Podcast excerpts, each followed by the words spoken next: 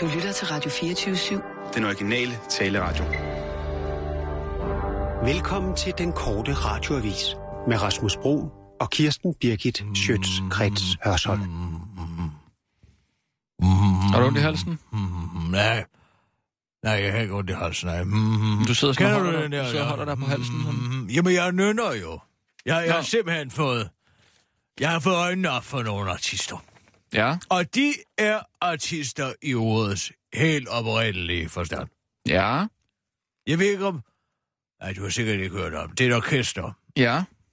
Som hedder... Noget nyt, eller noget ældre? Ja, det er noget nyt. Ja, okay. Det er et orkester, der hedder De Eneste To. Ja, det kender jeg godt. Kender du dem? Ja. Det er ikke så nyt på den måde. Det er altså en herre, det er to herrer, som har slået sig sammen. Jeg har ikke lyst til... Ja, det er det Peter Sommer? Ja, præcis. Den ene af dem er Peter Sommer. Den anden er en, der hedder Simon Kvam. Ja. Og de to... Ja, det kan jeg altså godt sige det. Ja, det er jo ikke den nye... De trykker den max af. Hvad? De to... De trykker den max af. Ja, jo. Det gør det. Har du hørt dem? Ja, har de lavet et nyt album, eller det har jeg ikke. Det er fantastisk, altså det er, at de tager handsken op efter Riffbjergs associationsdigte fra 70'erne. Det må man altså sige. Ja, altså skal man nok komme aftageren til det. Ja. Ja, det er altså de to, de eneste to, der gør derfor, altså passer, kan man sige, deres orkesternavn jo også glimrende, ikke? Ja. Og de er poetikere. Jeg har lyst til at tage en bid af det hele, som altså den ene af dem siger, ikke? Ja, i begyndelsen af den her sang, ikke? Men han har ikke lyst til at dø. Den er da ikke ny. Jo, den er spritny. Nej, den der, jeg har ikke lyst til at dø. Nej, den er... Nogle år. Jeg har hørt den i går, og ved du hvad, det er første gang, jeg synes faktisk, at parten ikke har haft god nok højtaler. Ja. Du har ikke Sonos eller sådan noget, du lige kan... Nej, jeg plejer jo bare at høre det, jeg skal høre på parten. Men der må jeg altså sige, det var ikke godt nok. Okay, ja. Så nu har jeg været ude og købe nogle andre højt. Jeg ved ikke, hvad det er for noget. Hvad? Nede i Hifi-klubben. Ja. Nå, men så, altså, jeg ved ikke. Så har den stået på De Eneste To hele weekenden, eller hvad? Det kan altså noget vidunderligt. Ja. Altså, selve den... Altså, helt primale desperation, der ligger i det udsagn, ikke? Altså, man har lyst til at befare verden rundt, ikke sandt? Men man har ikke lyst til at dø, ikke? Den stærke kraft, som de jo er, ikke? Jo, dødsangst, ikke? Altså. Dødsangsten. Ja. Jeg har ikke lyst til at dø, ikke? Det er meget stærkt budskab. Jeg har ikke lyst til at dø. Jo, den er da god, altså, men ja. Altså, det er som om, at der er en helt ny verden, der åbner sig for mig. Jamen, har du hørt Nephew, så? Nej. Nå. Jamen altså, hvis du godt kan lide De Eneste To, så synes jeg da lige, du skal prøve at lytte til Nephew også. Altså, de er også nej, dem tror jeg ikke, jeg kan lide. Jeg tror, jeg kan lide dem her. Jeg faldt tilfældigvis over dem. Altså, jeg må sige, vanvittigt godt. De to, de har altså en poetisk hjertestreng, kan man sige, som de lige... Jo, men det, altså, Simon Kvam er jo den ene af dem, han laver... Han har også det der band. Altså, der er to i De Eneste To, ja, det er Peter Sommer. Den ene er Peter Sommer, og den anden er en ære, der hedder Simon Kvam. Ja, jeg kendte ingen af dem førhen, men jeg må sige, de to, de kan altså sammen stykke noget poesi sammen. Ja, okay. Det kan de altså. Men har du så hørt Peter Sommers sådan solo-ting, eller? Nej. Nå, det kan da være, men altså, det er jo det, der ligger også i selve orkestrets titel, De Eneste To, altså, det er jo en kollaboration. Jo, det er det. Og det er jo det, der gør det godt. Jo, ja. Lennon McCarthy, ikke? Jo. Kvam Sommer. Jo, men det er der, jo. Altså, det er man går for dem ud at spille en dag. Det tror jeg da godt, du kan. Noget. Så ved jeg ikke, om de har så meget at lave. Ikke, hvad de koster, de må være dyre. Ja, det er ikke. Jo, altså. Jamen, de er da gode, det er ikke nær det. Det er ikke. Jeg vil ikke lige forestille mig noget for dig. Gud, vi skal da have nogle nyheder. Ja, gå du bare i gang. Klar. Vent nu lige, Sissel, dengang til Rasmus får sagt, det har vi så gerne. Ja, det er godt. Klar, parat, skarp.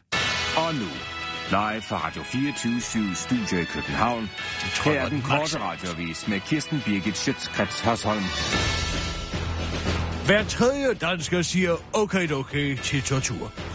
Og skulle måske tro, at vi vil gå en smule på kompromis med vores højt skattede demokratiske samfund, hvis vi pludselig satte os på niveau med terroristerne og begyndte at benytte os af tortur.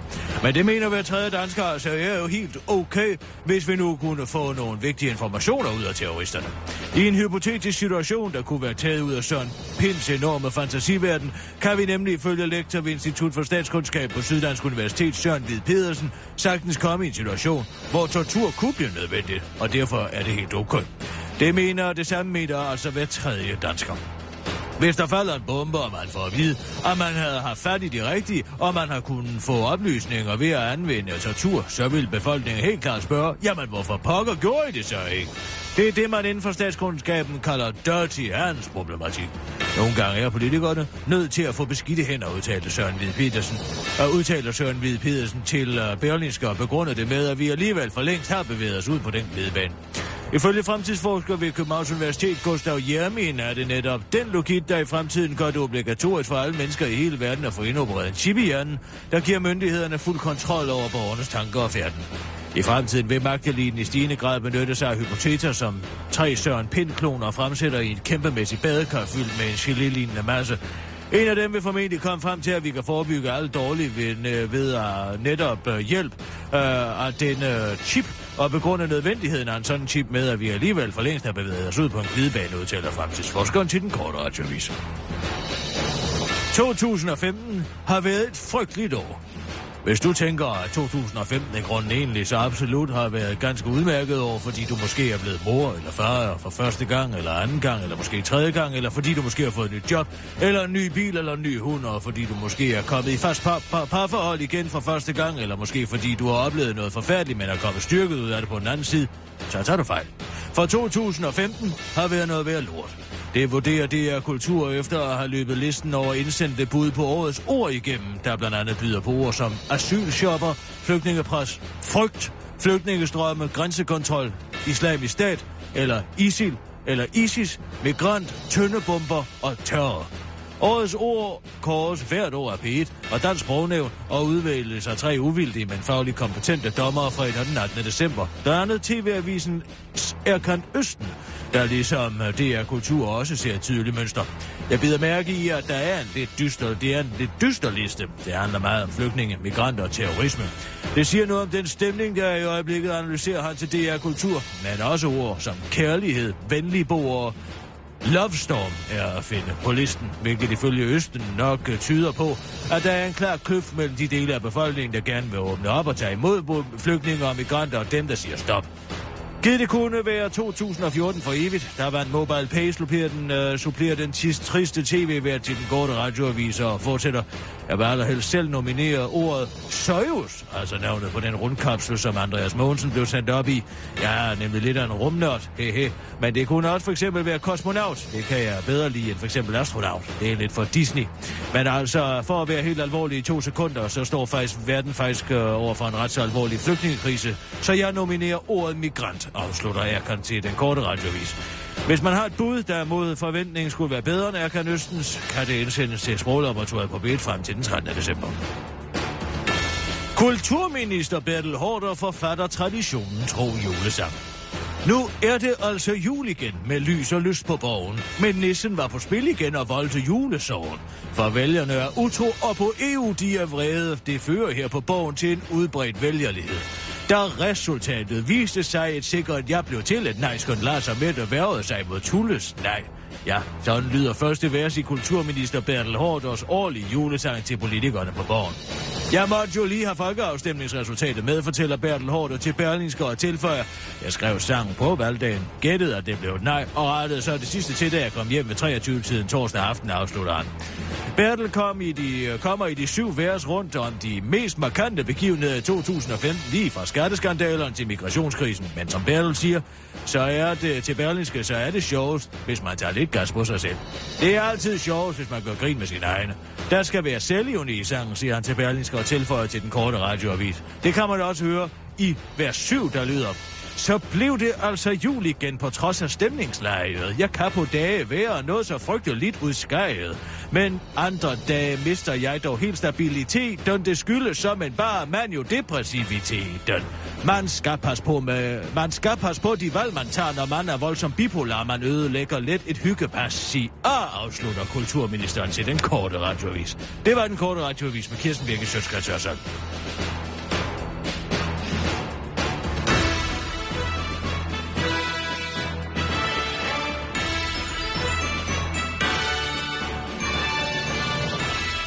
Ja tak, Kirsten. Jeg kom lige til at tænke på, med hensyn til den der... Hvad? Ej, men jeg har fået den på hjernen. Ja. Nej, men med hensyn til det der med at kåre årets ord og sådan noget. Ja. Ja, skal vi ikke også måske lave et eller andet, en julespecial eller sådan noget, hvor vi lige samler op på året, der gik, og ser, hvad der har været af højdepunkter, altså Andreas Mogensen og sådan noget, hvad der sket. Vi kan kåre et eller andet måske. Årets kulturkanyne måske, eller hvad kunne det være? Bare sådan en, hvor man lige følger op på hele året, lige ser. Har du nogen bud? Altså, jeg forstår ikke et ord, hvad du siger til mig. Hvad? Jeg forstår ikke et eneste ord, der kommer ud af din mund. Hvad er det, du siger? Altså, man til at lave lister nu? Ja. En liste. Altså, året, der gik... Hvad husker vi? Her er de 10 bedste underbukser i år 2015. Nej, ikke sådan noget, men sådan noget. Hvad lærte vi? Hvad lærte vi af 2015? En liste. Ja. Hvad skal jeg så sidde og skrive? Og 10, 9, 8. 10, 8, ja. 9, 8, 9, 10. Så laver vi sådan et særligt... 10, 9, 8. Nej, prøv at vente. Hvad? Altså, en nedtælling, ikke? Jo. 8. Ja. 9, 10. Ja. 9, 8, ikke? Jo. 7, 6, og så 5, og så fremdeles ned til 0, ikke? Nej, vi kan bare... Og så skal jeg sidde og skrive på. Jamen, jeg tænker, vi laver sådan et helt program ud af det, ikke?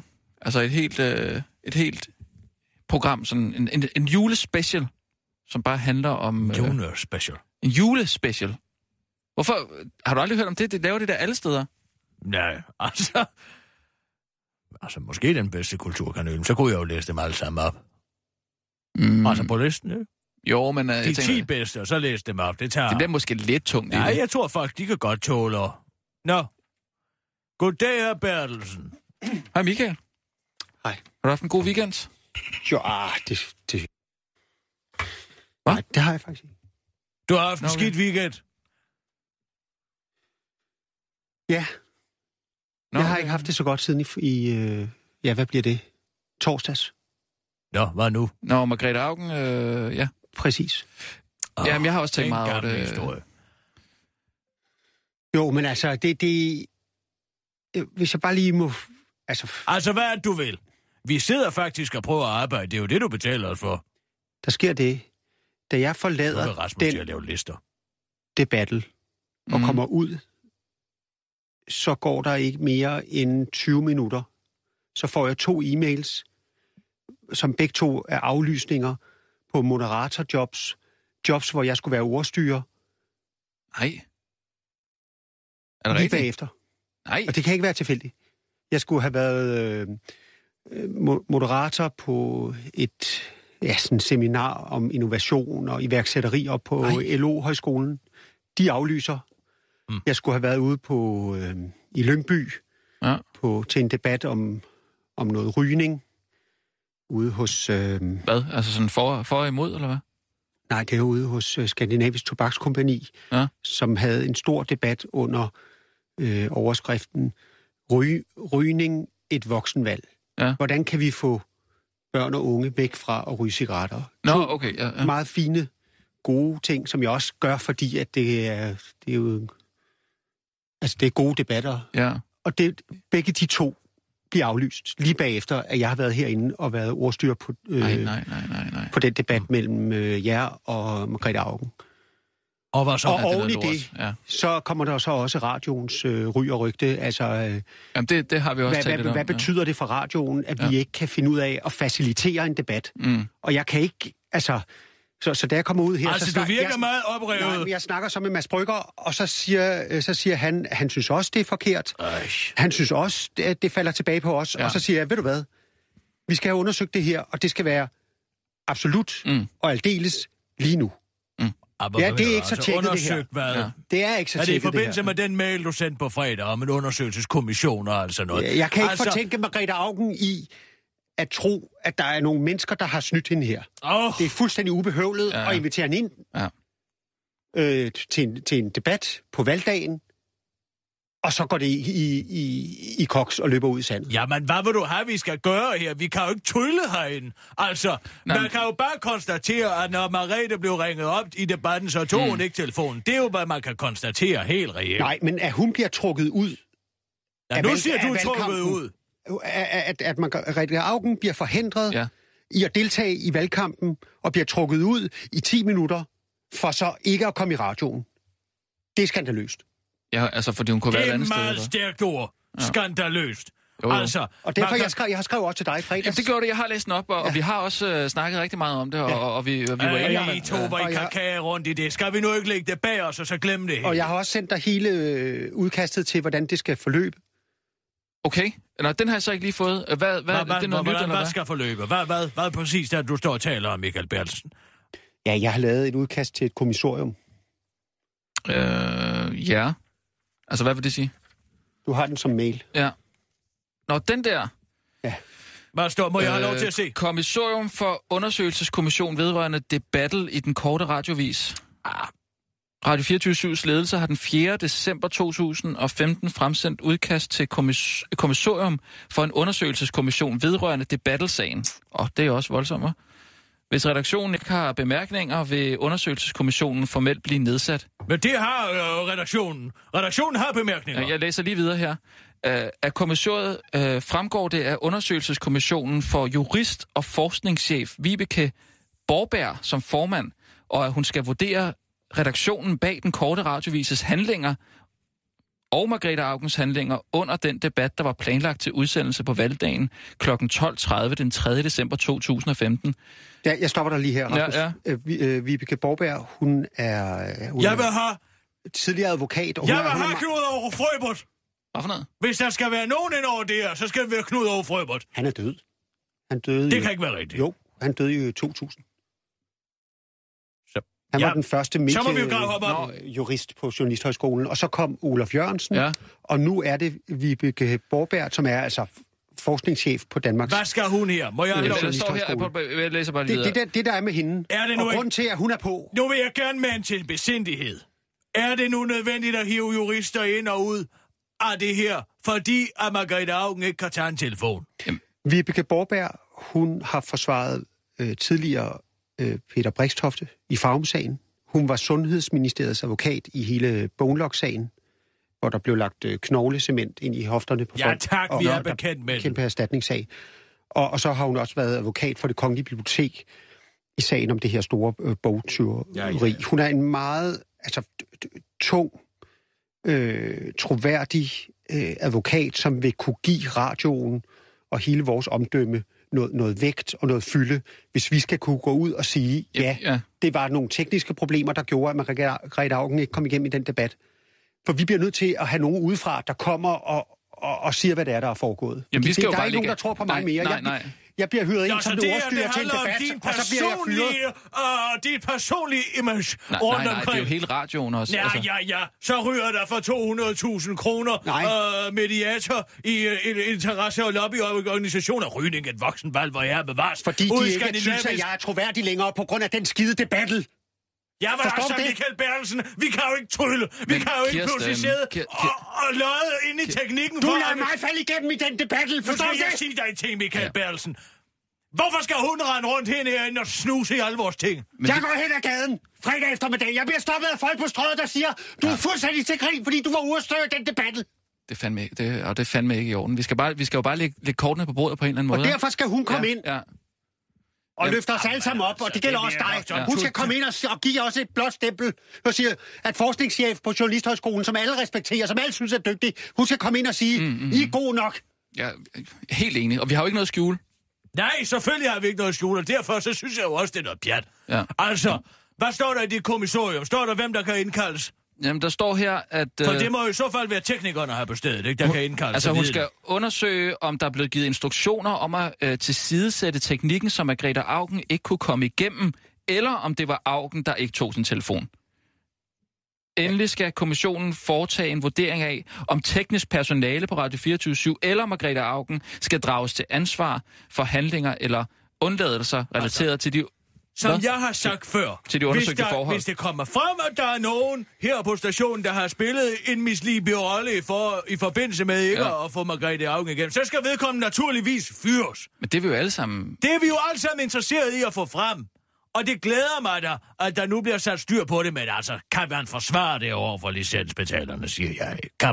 Kan man forsvare det? Det spørger jeg. Kan man forsvare det? Ja, det synes jeg da nok. Altså, det er jo på en... Altså, fordi det er jo radioens... Hvem kan i så fald indkaldes, ikke? Hvem kan indkaldes? Kan det være alt muligt? Ja, det skal være alle, der har været involveret. Dem, der lavede aftalen med Margrethe Auken. Rasmus, som beder mig om at komme ind og være ordstyrer. Dem, der har det tekniske personale, der har siddet i teknikken og sørget for telefonerne. Det kan være... Vi har haft nogle telefonproblemer. Det kan være Telenor, der bliver hentet ind over og forklarer, hvorfor det har været svært at ringe ud fra Ørstedshus, som vi sender fra. Der kan være mange folk, man kan... man kunne eventuelt også snakke med dig.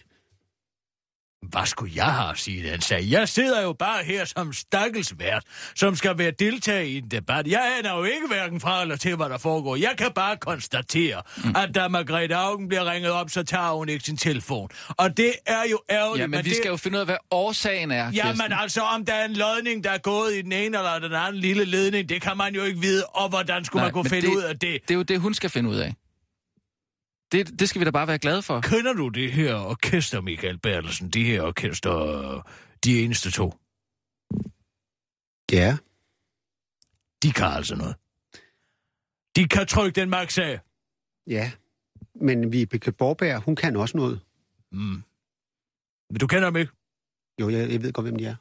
Altså, de er nogle to herrer. Den ene hedder Peter Sommer, og den anden hedder Simon Kvam. Og de er altså gået sammen om at lave noget, skabe noget kunst. Jamen, det er nogle år siden, faktisk. Og det er vanvittigt godt. Altså, jeg har ikke lyst til at dø. Altså, den her hele primal. Men du skal prøve... Du virker som om, dit blodtryk er meget højt. Måske skulle du sætte det ned. Jeg er bare interesseret i at få Vibeke Borberg på banen, så hun kan lægge nogle ting frem og tale med jer om, hvad er det, der er gået galt men, i den debatte. Det er jo det eneste, jeg kigger på. Men det, vi skal gøre på det her møde, vi har nu her, er det her, hvor vi vedtager, at den kommission der, den bliver til noget, eller er det... Den blev til noget i fredags, da jeg sendte den mail til dig. Så den er i gang, eller hvad? Den er i gang. Og hun er hyret ind. Jeg vil naturligvis gøre alt, hvad der står i min magt for at samarbejde. Altså, skulle der kræves nogle dokumenter af mig, så skal den relevante myndighed ikke gøre andet end at bare spørge, så skal jeg være den første til at udtrykke det. Min næsegrus beundring og dybeste glæde for at komme til bunds i den her sag. Det vil jeg godt sige. Ja. Og er der nogen, som sagt... der har spillet en mislibelig rolle i det her, og den her, det Battlegate, så skal vedkommende naturligvis fyres. Det er det, jeg siger. Ja, nu vil vi også se, om det kommer så vidt, altså. Det ved vi jo ikke. Jeg kan ikke fortænke Margrethe Auken i... Nej, det har du sagt. ...og tro, at der er nogle mennesker, der har snydt mig her. Nej, men det er der selvfølgelig ikke. Altså, det kan jeg ikke. Jeg kan ikke fortænke Margrethe Auken i ikke at turde tage telefonen. Nej, men det skal vi jo ikke stå og gisne om. Og at hun... skal trækkes ud i 10 minutter på den afgørende valgdag, for ikke at komme i radioen. Ja, det er jo... Det er skandaløst. Det var ja-sidens stærkeste kort, ikke, Margrethe Auken? Det har jo måske betydet noget for valgresultatet, ikke? Det var jo også mere end 10 minutter. Altså, det var jo faktisk en halv time, hun havde sat af til selve debatten. Ja. Så lad en der komme ind der. Yes, men... Godt. Super, det gør vi, det er... Vibeke Borberg. Hvad? Vibeke Borberg. Ja, det var det, hun hed. Hun er dygtig. Ja, men det er fint, Michael, vi er rigtig glade for, at vi kommer til bund til det her. Og så bare få alle kaldt ind og få fremlagt det, der er fremlægget. Og så eventuelt også... det kommissorium, du har skrevet, og det er endegyldigt. Der stod, hvis redaktionen ikke havde bemærkninger til kommissoriet. Jamen, det er jo det, vi har klappet af her, ikke? Jo, men jeg synes måske godt, at der kunne være et notits i kommissoriet om, at altså, de implicerede teknikere skal afhøres i sagen. Ikke? Altså, det er jo et teknisk problem, det er jo et teknisk spørgsmål. Jo, men alle skal vel. Altså, det bestemmer hun vel, hvem der skal. Nej, det synes jeg skal nedfældes meget konkret i kommissoriet. Hvor præcis afgrænsningen går i den her undersøgelseskommission. Hvad mener du? Nå, ja, men i forbindelse med, hvem der kan indkaldes, og hvem der ikke kan indkaldes. Men alle kan jo indkaldes, ikke? Men så skal det stå eksplicit, altså, for ellers jeg vil jo foreslå, at man skulle begrænse sig for, at det ikke skulle trække i langdrag til simpelthen de tekniske medarbejdere. Nej, det skal simpelthen være alle, der har været involveret, dem, der har legnet Margrethe Auken op, dem, der har lavet aftale med hende, Sissel, som sidder derude og forsøger at ringe op. Nå, Sissel, hun er jo uskylden selv. Det finder vi ud af. Det har vi nu lagt i hænderne på nogen. Og blive udsat for. Ja, det er nu har vi lagt det i hænderne på nogen, som har stor autoritet, som folk vurderer til at være en utrolig dygtig advokat, og det ligger først og fremmest uden for vores. Helt klart. Altså, det er det, som jeg også altid har sagt, armslængdeprincippet. Det er det, der er det fede ved det. Det ligger udenfor. Altså en armslængdeprincip. Men jeg kigger lige det kommissorium igennem, og så drager jeg lige nogle notitser omkring. Ellers så skal vi bare sætte punktum nu, en gang for alle. Er det ikke bedst? Så lad os stemme om det. Sæt punktum på hvad? Ja, altså at vi ikke har mere at komme med til det her kommissorium. Det er, som det står der. Og det er, som det... Okay, ja. Men så er der ikke noget at gøre. Jeg synes bare, der stod, medmindre redaktionen har indvendelser. Ja, men det er jo det, vi har klappet af nu. Nej, fordi så er det her, jeg siger, men hvem kan indkaldes? Men nu stemmer vi lige om det. Ja, jeg siger, at... Men enten skal der udtrykkeligt stå, at alle kan indkaldes. Alle, som har et dansk CPR-nummer, kan indkaldes i den her sag. Hvorfor det? Er det enten det ene eller det andet, ikke? Man kan ikke pludselig... Det er jo folk, der har været involveret i selve... Men hvordan vil debatten. Du definere det? Hvorfor går du op i det, Kirsten? Jo, men det er da interessant i forhold til... Og jeg sidder jo også som garant for, at licensmidlerne bliver brugt korrekt. Er det, der bekymrer dig nu? Det bekymrer mig, det ligger mig meget på sind. Det er det, der holder mig. Så skal du se min indbakke med lyttere, der skriver, hvad var det for noget? Og det er fuldstændig uhørt, at man laver sådan en debat, og nu er de færdige med Radio 24/7. De gider ikke have noget med Radio 24/7 at gøre, så det er jo ikke kun jeres lille hjørne her. Det er hele radioen, der står og falder på, hvad er det egentlig, der er foregået? Så, altså... Og hvis det er, at hun på nogen måde er blevet blokeret eller trukket ud, så kommer det så også til at have nogle konsekvenser. Men det er hun jo ikke. Selvfølgelig er hun ikke det. Nej, det er men hun det finder vi så ud af nu. Ja. Jamen, jeg er helt enig. Vi skal bare rense vores navn her, ikke? Så lad os så vi kunne blive enige om, altså det tekniske personale kan indkaldes i den her kommission. Ja, og alle, der har været involveret i selve, hvad kan man sige, setup'et. Mm. Ja, men er mødet hævet så? Ja. Super. Så banker jeg lige der. Vi ses, Michael. Ja. Det bliver da dejligt, hva'? Jeg tror, han tog mine briller med. Kan du ikke lige løbe ud? Og lige løbe ud efter ham. Jeg tror, han tog mine læsebriller med. Jeg skal jo læse. Kan du ikke lige fange ham en gang? Man har sgu da ikke taget Fang nu lige Michael Bertelsen. Kan du lige fisse efter ham? Jeg tror, han har taget mine læsebriller. Jeg skal læse nyhederne op nu. Vil du lige være venlig at gøre det? Vil du lige gøre det nu? Tak. Tak skal du have. Sissel. Ja. Vil du være venlig at finde ud af alt, hvad du kan om Vibeke Borberg? Ja, det gør jeg med det samme. Og så lægger du bare dossierne ind på min... Ind i arkivskab. Du skal ikke sige til nogen, hvis du står og printer, hvem der har noget med det at gøre. Ingenting. Men du lægger bare til mig. Ja. Det er bare godt. Det lover jeg. Godt, Sissel. Skal jeg sætte dig i gang? Ja, sæt du bare mig i gang. Ja. Og nu, live fra Radio 24/7 Studio i København. Her er den korte radioavis med Kirsten Birgit Schiøtz Kretz Hørsholm. Nye konfiskering afslører, hvad folk, der ikke ved, hvad de skal bruge deres penge på, bruger deres penge på. 2 pushere på Christiania står netop i disse dage anklaget Københavns Byret for at have drevet en af Christianias mest lukrative boder, fra hvilken der er solgt ca. 1,9 kilo, altså godt 300 joints dagligt. Da politiet i september rensede de 2 personer, hvor den ene er rejsekører, men ikke kan være Jason Watt, der er for meget mudder på Christiania til, at man kan køre rundt i kurstol derude. Luksuslejligheder på fristaden konfiskerede de følgende luksusvarer. En pH-lampe, model Koglen, 3 uger i 120.000 kroners klassen, der er mærket Audemars Piguet. Guldkæde og armbånd, 3 guldmønter, 10 sorte diamanter, 1,6 millioner kroner i kontanter, en Mercedes stationcar og 6 malerier af Christian Hornslet. Det skriver TV2-nyhederne, og det er bekymrende fund, siger cheføkonom i Danske Bank, Sten Boschan. Ikke siden før finanskrisen i år 2008 har man oplevet et marked for Christian Hornsles såkaldte kunst. Det er virkelig tegn på, at de her mennesker ikke har anet, hvad i alverden de dog skulle bruge deres penge på, siger han til Den Korte Radioavis. Selvom det måske for udefrakommende kunne se ud som om, at Christiania efterhånden bare var en kriminalitetsrede forklædt som socialt eksperimenterende fristad, så er det slet ikke tilfældet, siger Hulda Mader fra Christianias kontaktgruppe, også bedre kendt som Foreningen af Christianias Nyttige Idioter, til TV2-nyhederne. For ifølge hende, så ville de to pusher meget gerne være lovlige skatteborgere, men de har bare ikke haft muligheden for det. Når man har sådan et marked, som er illegalt, hvad skal folk så bruge deres penge på? De vil jo meget gerne betale skat, det er jeg sikker på, men det kan de jo ikke engang komme til, siger Hulda Mader, der i sandhed lever i en alternativ virkelighed til Den Korte Radioavis. 53% af befolkningen er idioter, så hvad gør vi nu? Efter at det i torsdags gik op for regeringen og de øvrige ja-partier, at den danske befolkning primært består af imbecile idioter, der ikke har forstået, hvor vigtigt hele EU-projektet er, så skal statsminister Lars Løkke Rasmussen i dag mødes med samtlige af Folketingets partier for at finde ud af, hvordan regeringen skal agere efter folkeafstemningen om retsforbeholdet.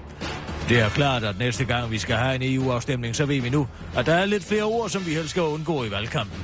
Udtaler statsministeren til Den Korte Radioavis og forklarer en udmærket godt vidste, at danskerne var så store idioter, at de ikke kunne lide ordet EU.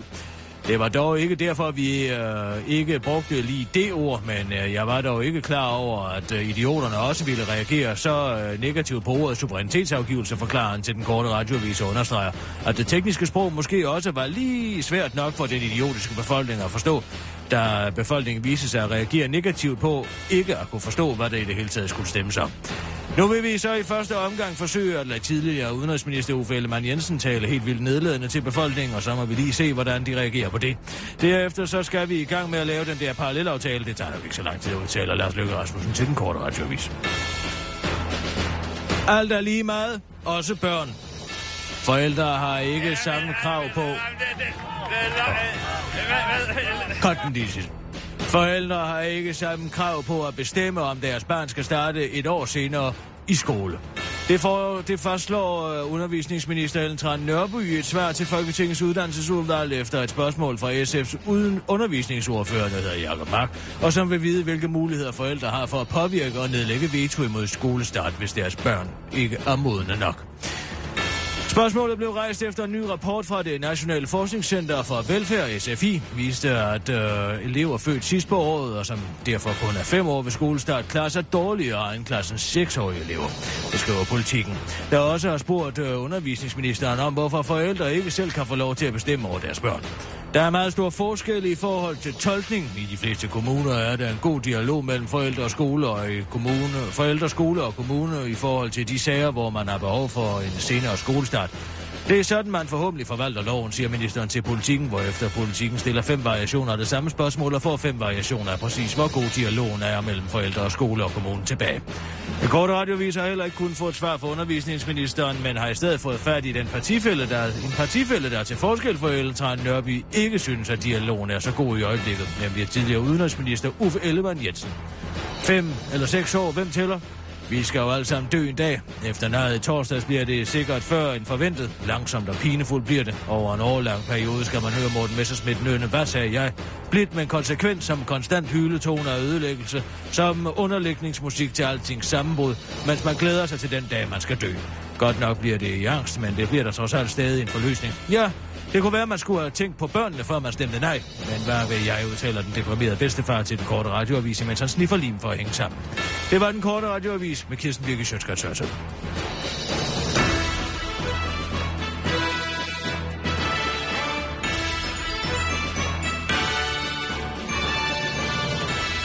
De sad i panden på mig.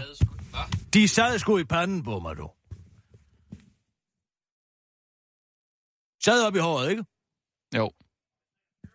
Du ved, nogle gange, så kan man sgu gå og lede efter sine briller, så de sidder deroppe i bandene. Så sad de der i banden. Så jeg kunne sagtens læse. Det var heldigt nok. Øj, det er Thomas Buch. Hvad nu? Hvorfor ringer han altid midt i en udsendelse, altså helt ærligt? Har Thomas Buch ringet? Jeg sender. Skal jeg rende lidt koket. Hvad for noget? Jeg tager lige, jeg har lagt en besked 2 sekunder. Ringen til din telefonsvarer. Antallet af nye beskeder er 2. Hej Kirsten Birgit, det er Thomas Buch-Andersen. Tak for din besked, og tak for din tanke om, at det kunne være mig, der har sendt dig en gave. Jeg vil sige, at jeg er jo fortaler for, at man skal tale sandt, og at man skal være ærlig. I hvert fald i den offentlige debat, og så har jeg det lidt sådan, at når det handler om privatliv og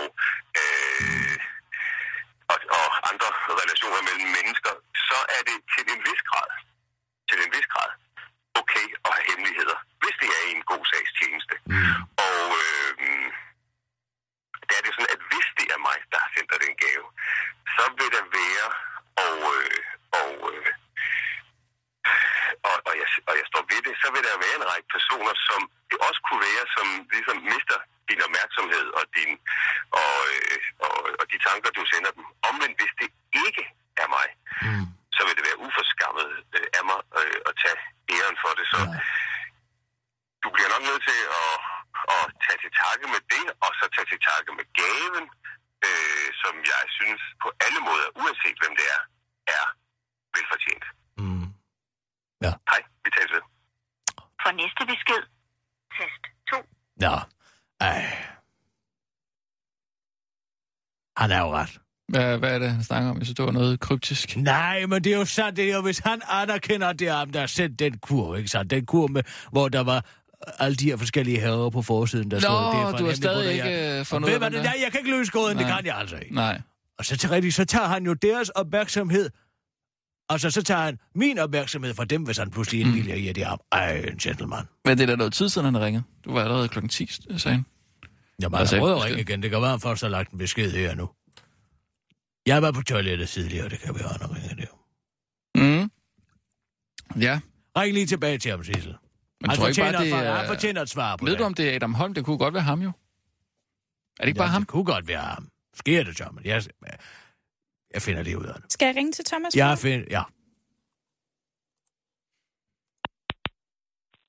Du har ringet til Thomas Buch-Andersen.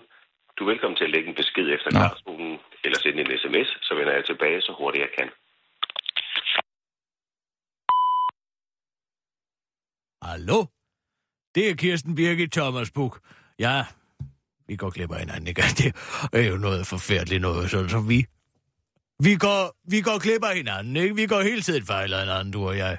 Jeg ved ikke, om det er stjerner, der er imod os, eller hvad det er, men altså, jeg føler i hvert fald en stor glæde og en forhåbning om, at vi en dag mødes ude i kød og blod, og hvor vi kan tale sammen. Med hensyn til dit lidt kryptiske svar, så har jeg. Jeg forstår udmærket din hensigt. Det skal jeg sige, at jeg forstår udmærket din modvilje mod at afsløre definitivt, om det var dig, fordi at det er jo netop det, der er romantikkens kerne, den her usikkerhed, den her famlen i blinde. Altså ikke fordi der nødvendigvis, eller ikke fordi der er, eller skal være nogen romantik imellem du og jeg, men altså den her lille erotisk, eller lorendrejerleje, som der er en hemmelig beundrer og et idol imellem. Altså, ja, det kunne være dig, det kunne være så mange andre, men om det er dig eller ej, Thomas Buch, så skal du i hvert fald vide, at viljen fra min side til at mødes, og til at se, hvad det kunne blive til, og rent professionelt, mellem du og jeg, måske en samtalebog, måske. Det kunne være for mange forskellige ting. Den er i hvert fald uomtvistelig til stede.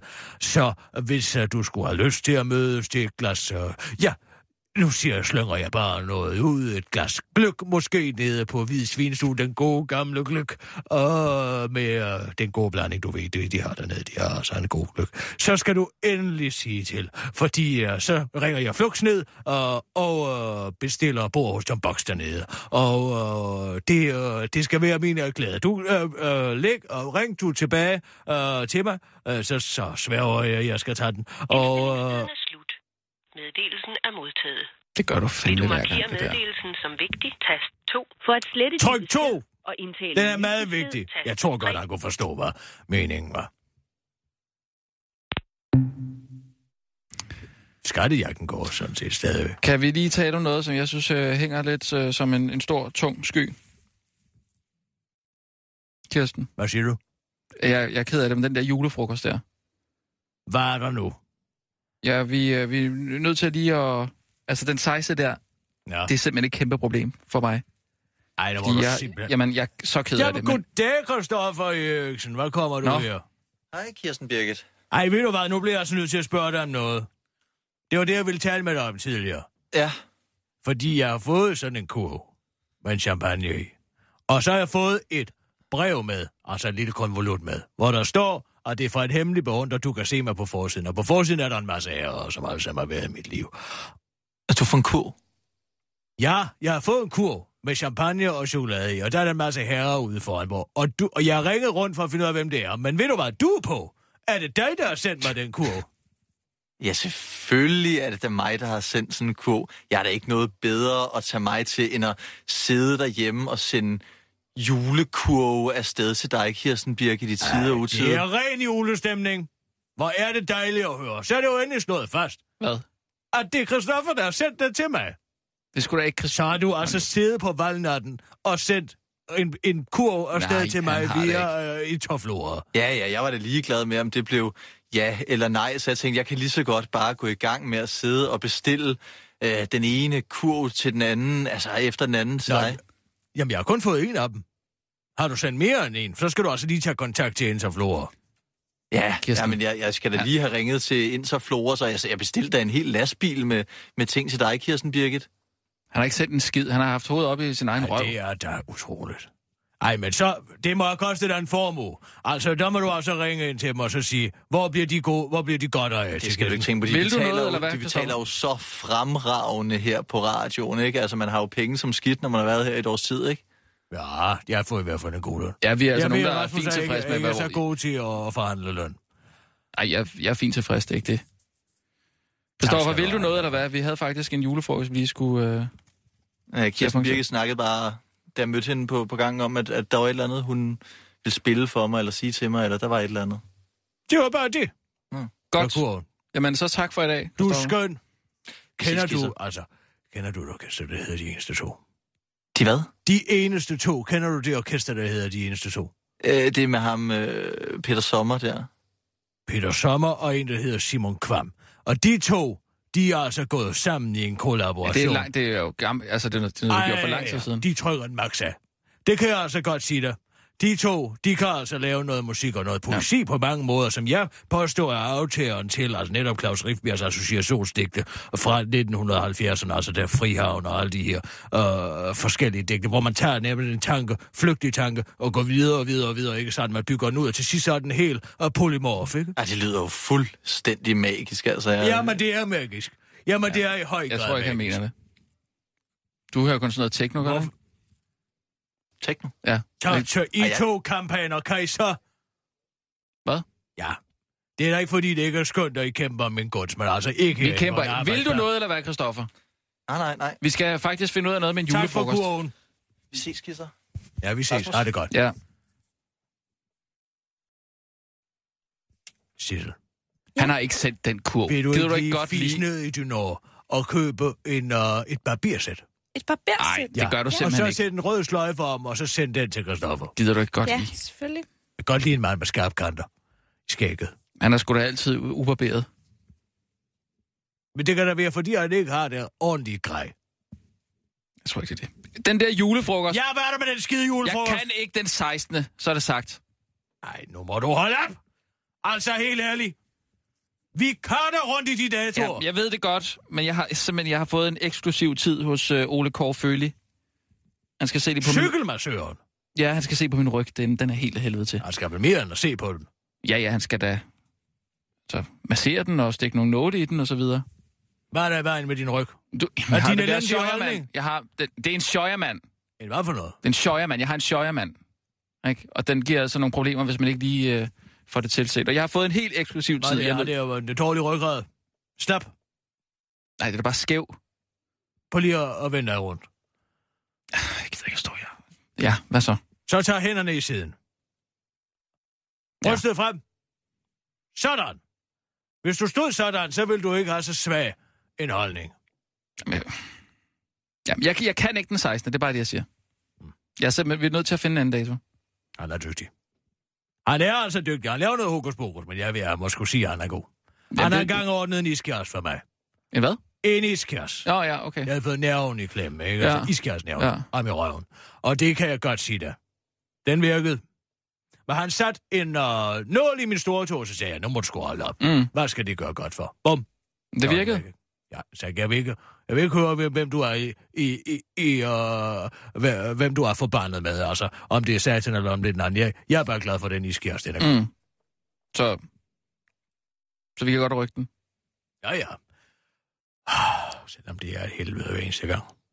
Vi må tænke på det i morgen. Sissel, vi skal lige have sagt farvel til Obersten. Ja, skal jeg ringe ham op? Ja, ring lige til ham. Den her uge er i hvert fald sådan lidt problematisk. Jamen, så siger jeg i morgen. Vi gør det i morgen. Ja, ikke i morgen. Jo. Det er med for kort varsel. Det kan jeg ikke. Jamen, altså, vi kan ikke blive ved med. Hallo? Hallo, det er Obersten. Er det nu også det stadigvæk, Martin? Om jeg stadigvæk er obersten? Ja, du er jo stadigvæk oberst. Og jeg ringer for at sige tak for kampen, du. Det er jeg glad for, at du gør. Jeg vil også skynde mig og vende den om og sige tusind tak for at du ligesom har ledt an i det her fantastiske angreb, som jo forventeligt endte til vores fordel. Ja, det er skønt. Det er så skønt. Men nu er det jo tilbage til det civile liv. Ja, det kan man godt sige. Jeg vil dog sige, at det er jo ligesom sat gang i nogle ting. Altså, man er kommet ind i en verden, som man måske ikke var helt så aktiv i før. Ja. Og man føler, der er lidt mere med nu, i forhold til, hvad man gjorde før. Jeg synes, det er spændende. Jeg synes, at du skal gøre en ting, Obersten. Ja, hvad var det? Du skal sætte dig ned, og så skal du se Francis Ford Coppolas fantastiske film, Apocalypse Now. Ja, altså, dommedag nu. Fordi der handler netop om den besværlige og svære transitionsperiode fra slagmark til civilliv. Mm. Altså, du husker åbningsscenen, måske, hvis du ikke... jeg ved ikke, om du har set, men i åbningsscenen, der er jo altså Sheen her, Martin Sheen, som jeg spiller i den film, inde på et hotelværelse i Saigon.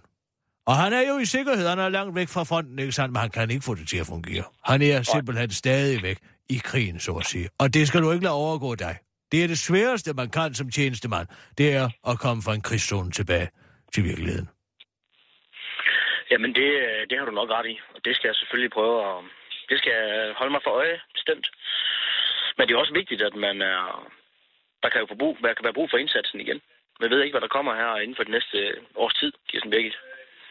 Nej, det er du så, sandelig ret i, altså. Men altså, jeg synes kun, at vi skal tage troldeherren ud af remisen, ud af barakkerne, om du vil, i tilfælde af national usikkerhed. Altså i tilfælde af, vi skal værne om Danmark, men det skal ikke være nogen politiske valgkampe, fordi jeg ved, du og jeg, vi står på hver sin side af midterfløjen. For eksempel. Det er korrekt. Og jeg synes, det vil jo også være... Jamen, det vil jo en helt anden form for kamp. Altså, så der er jeg fuldstændig enig med dig. Og det er jo næsten... Det er jo skønheden i det hele, at vi ligesom har kunnet samle så mange mennesker om at kæmpe for Danmark. Ja. For det bedste for Danmark. Men ved du hvad? Vi lægger den på is, og vi har jo stadig alle kontaktoplysningerne. Så skulle Danmark igen få brug for troldeherren, så skal jeg være den første til at råbe, vågner, danske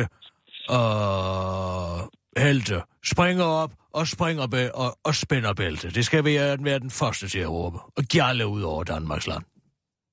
Ja. Vil du stå ved min side igen, skulle vi få brug for det, Obersten? Det kan du tro. Det vil glæde mig. Var du ude og fejre i torsdags efter... Nej, jeg gik i seng efter vi fik exit-pollen. Okay, ja. Der var den selvfølgelig også rimelig... Den var meget klar, så gik jeg i seng. Ja, det må man... Jeg var inviteret til både liberale allierers og Dansk Folkeparti, og sågar også Enhedslisten, men ved du hvad, jeg skal ikke være i folden hos dem. Det er jeg overhovedet ikke interesseret i. Nej, nu vil jeg nyde fredstiden. Og ja, nej, ved du hvad, nu skal du høre. Jeg har altså fået øjnene op og ørerne op for et helt nyt, spritnyt orkester, som hedder De Eneste To, kender du dem? Ja, det gør jeg faktisk. Nå, du kender dem også? Jamen altså, det er jo Peter Sommer og en, der hedder Simon Kvam, som har slået pjanterne sammen. De er åbenbart kunstnere og hver især, altså uden for det her orkester. Det kan vi ikke noget om. Men altså, de to, de laver altså noget... musik, hvor de trykker den maks af. Ja, jamen jeg mødte ham faktisk i Aarhus i lørdags på en ølbar. Ja. Hvem er ham? Simon, ja. Simon Kvam? Simon og hans kone. Jeg stod og snakkede lidt med ham. Nej. Hvordan er han? Er han en, altså præcis så stor en autør, som man forestiller sig, han må være? Han er i hvert fald, han er en meget sådan, en enormt behagelig type, og er meget interesseret i verden og dem omkring sig. Ja, men det kan man mærke, altså poeter, de er jo observatorer, ikke? De observerer jo verden omkring dem, ikke sådan, og så nedfælder de den. Ja, jamen det er rigtigt, og jeg synes, de har en god dynamik mellem sig, de to, altså Peter Sommer og Simon Kvam, altså de skaber noget rigtig, rigtig spændende sammen. Jeg skal få undersøgt lidt mere om dem, fordi min viden om dem indtil videre er faktisk meget begrænset, men jeg kan love dig for, at det ikke sidste gang, jeg hører de to. Jeg synes også, det er spændende, at de ligesom har taget Hamsuns Sult-nummer op, så det er rigtig god. Ja, præcis, ja, Knud Hamsun, ja. Store norske forfatter, de er, ikke? Og meget interessant, altså en person, hvis jeg, hvor jeg har læst meget af. Nå, Obers Vikinger, ja. Tik-tak, klokken slår tempus fugtigt, ikke? Altså, vi skal også lige have nogle nyheder ind, så jeg løber igen. Det er ordentligt. Tak, fordi du ringede, Kirsten. Ja, det var så lidt. Og hvis det kommer til krig, så ringer jeg igen. Det er en klar aftale. Det er godt. Har det godt, du. Hej. Ja, hej. Yes. Skal vi lige snuppe nogle nyheder? Ja, lad os gøre det. Klar. Parat. Skarp. Og nu. Live fra Radio 24/7 Studio i København. Her er den korte radioavis med Kirsten Birgit Schiøtz Kretz Hørsholm. Værsgo. Her lige 500 flygtninge. Nyborg får snart et nyt asylcenter, der skal huse 500 personer. Det er udlænding og integrationsminister Inger Støjberg nu tvunget igennem ved hjælp af en ny særlig nødretsparagraf. Dermed tages udlændingelovens paragraf 37 for første gang i brug, og paragrafen giver altså i særlige tilfælde regeringen mulighed for at fravige planloven og byggeloven. Derfor skal bygningerne, der tidligere har været benyttet til institution for udviklingshæmmede, nu omdannes til asylcenter. Men i Nyborg kender man altså i forvejen en del til de enorme integrationsudfordringer, der kan være med den slags mennesker. Det forklarer byrådsmedlem Carsten Kusk fra Dansk Folkeparti til Ekstrabladet. Da der var allerflest handicappede derude, var der maksimalt 260 personer. Området kan slet ikke rumme så mange asylansøgere, udtaler han til Ekstrabladet og fortsætter til den korte radioavis. Vi har i forvejen en hundekendel med 344 herreløse hunde derude, og området kan slet ikke rumme så mange asylansøgere. Ejeren af den kalv, der søndag blev fundet på Sigtemøllevej i Åkirkeby, har stadig ikke meldt sig. Politiet har stadig ikke hørt fra nogen, der savner den kalv, der søndag blev fundet helt alene i omgivelserne på Sigtemøllevej i Åkirkeby, det skriver Bornholms Tidende i dag. Der er nogle gode mennesker, der har taget sig af den, men der er tilsyneladende ikke nogen, der savner den, oplyser vagthævende hos Bornholms politi mandag morgen. Hvis man kan bidrage med oplysningen, eller ligefrem måske selv savner en kalv i sin besætning, så kan man ringe til Bornholms politi på telefon 56 90 14 48. Hvor man skal have ringe hen, hvis man bare sådan helt generelt savner en kalv i sit liv, det melder historien ikke noget om. Det var den korte radioavis med Kirsten Birgit Schiøtz Kretz Hørsholm.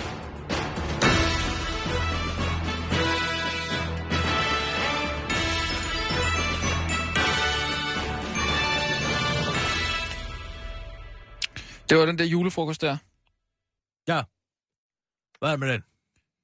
Ja, jeg siger i morgen. Jamen det kan... Nej, der... I morgen? Nej, der kan vi ikke. Der skal vi flaskens ånd hos Poul Pilgaard. God ja, det er da sådan.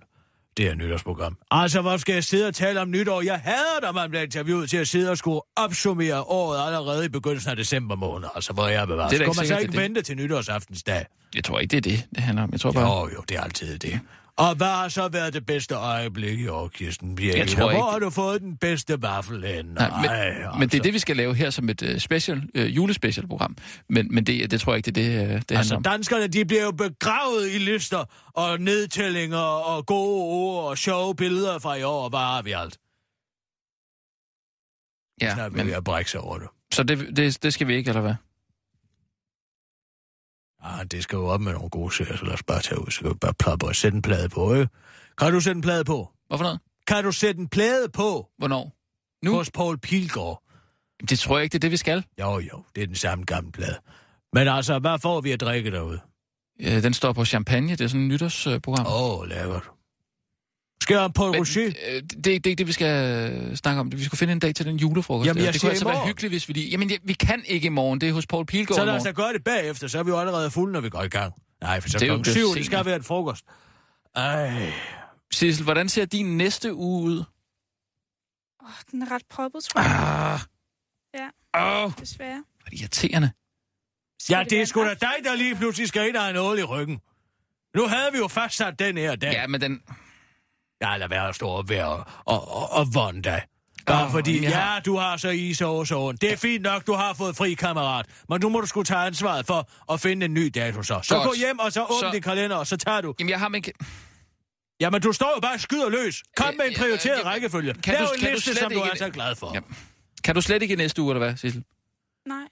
Så ryger vi jo ind omkring den 21., 22., 23. Ja, så siger jeg den 23. Nej, nej.